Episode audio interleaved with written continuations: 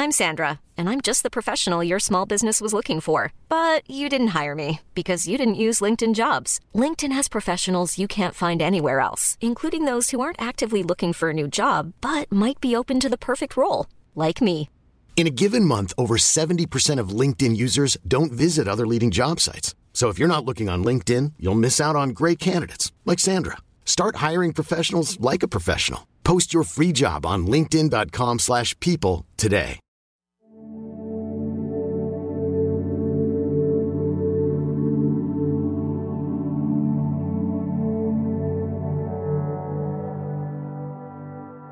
Se questa storia fosse una nave sarebbe in grado di attraversare tutti gli oceani, unicamente sospinta da un vento potentissimo che non conosce riposo e che gonfia notte e giorno le sue vele.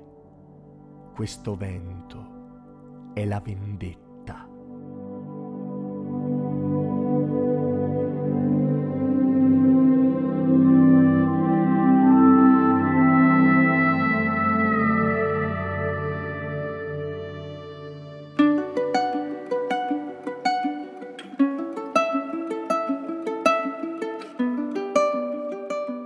Edmond Dantes, a bordo del mercantile Faraon proveniente da Smirne, Trieste e Napoli, attracca nel porto di Marsiglia. Il capitano della nave è morto all'altezza di Civitavecchia, ma lui ha condotto la nave in porto con il carico in perfetto stato. L'armatore è contento di lui, vuole promuoverlo a capitano.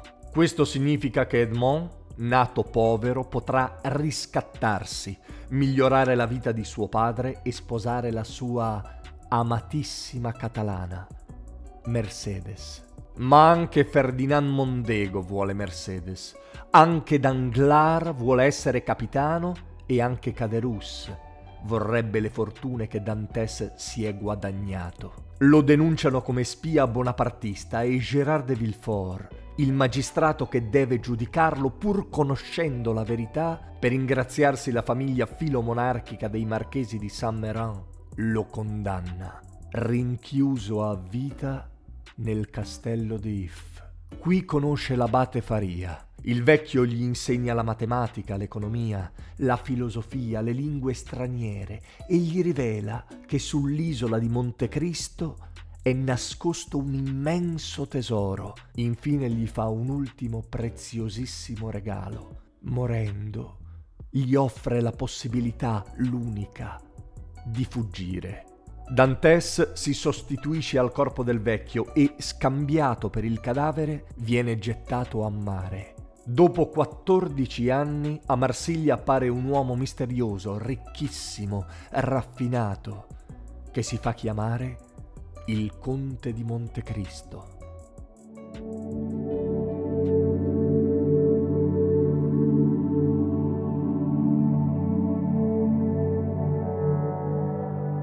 Nessuno se ne dà conto, ma quell'uomo è tornato con un unico scopo, vendicarsi.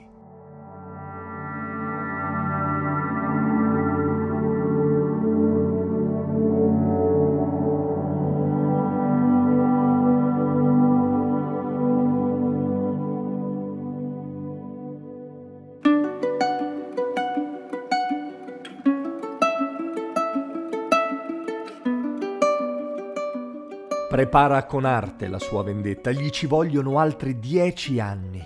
In questo tempo assume molte identità, diventa l'abate Busoni, il nobile inglese Lord Wildmore e Simbad, il marinaio. Gratifica coloro che gli sono stati leali e aspetta il momento opportuno per colpire coloro che hanno distrutto i suoi sogni e la sua vita. Mondego, che nel frattempo era riuscito a sposare Mercedes, viene processato per aver tradito il pascià Ali Tebelen. Indignati del suo comportamento, moglie e figlio lo abbandonano, facendolo sprofondare nella disperazione dalla quale uscirà solo suicidandosi.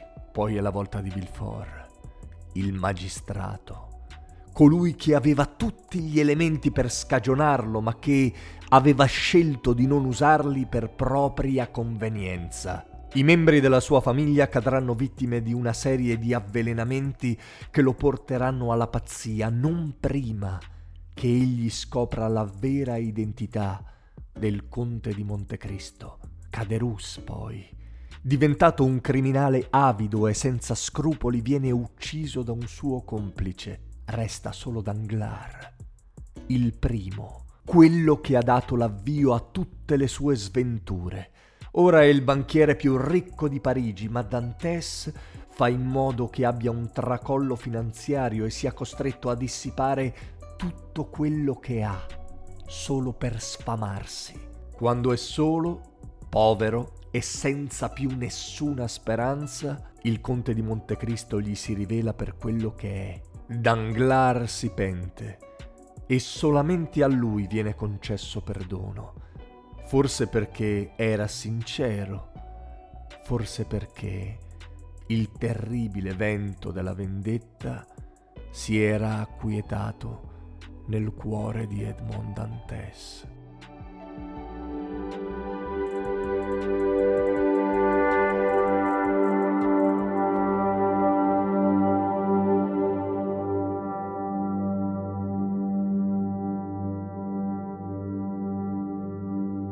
Se il podcast ti è piaciuto metti 5 stelline di valutazione su Spotify, parlane con i tuoi amici, condividi le puntate attraverso le tue stories su Instagram o sui tuoi social e se vuoi scrivimi. Se poi vuoi sapere come sostenere il progetto o dove venirmi a trovare basta che tu clicchi sul link di Linktree che trovi in descrizione. Ciao!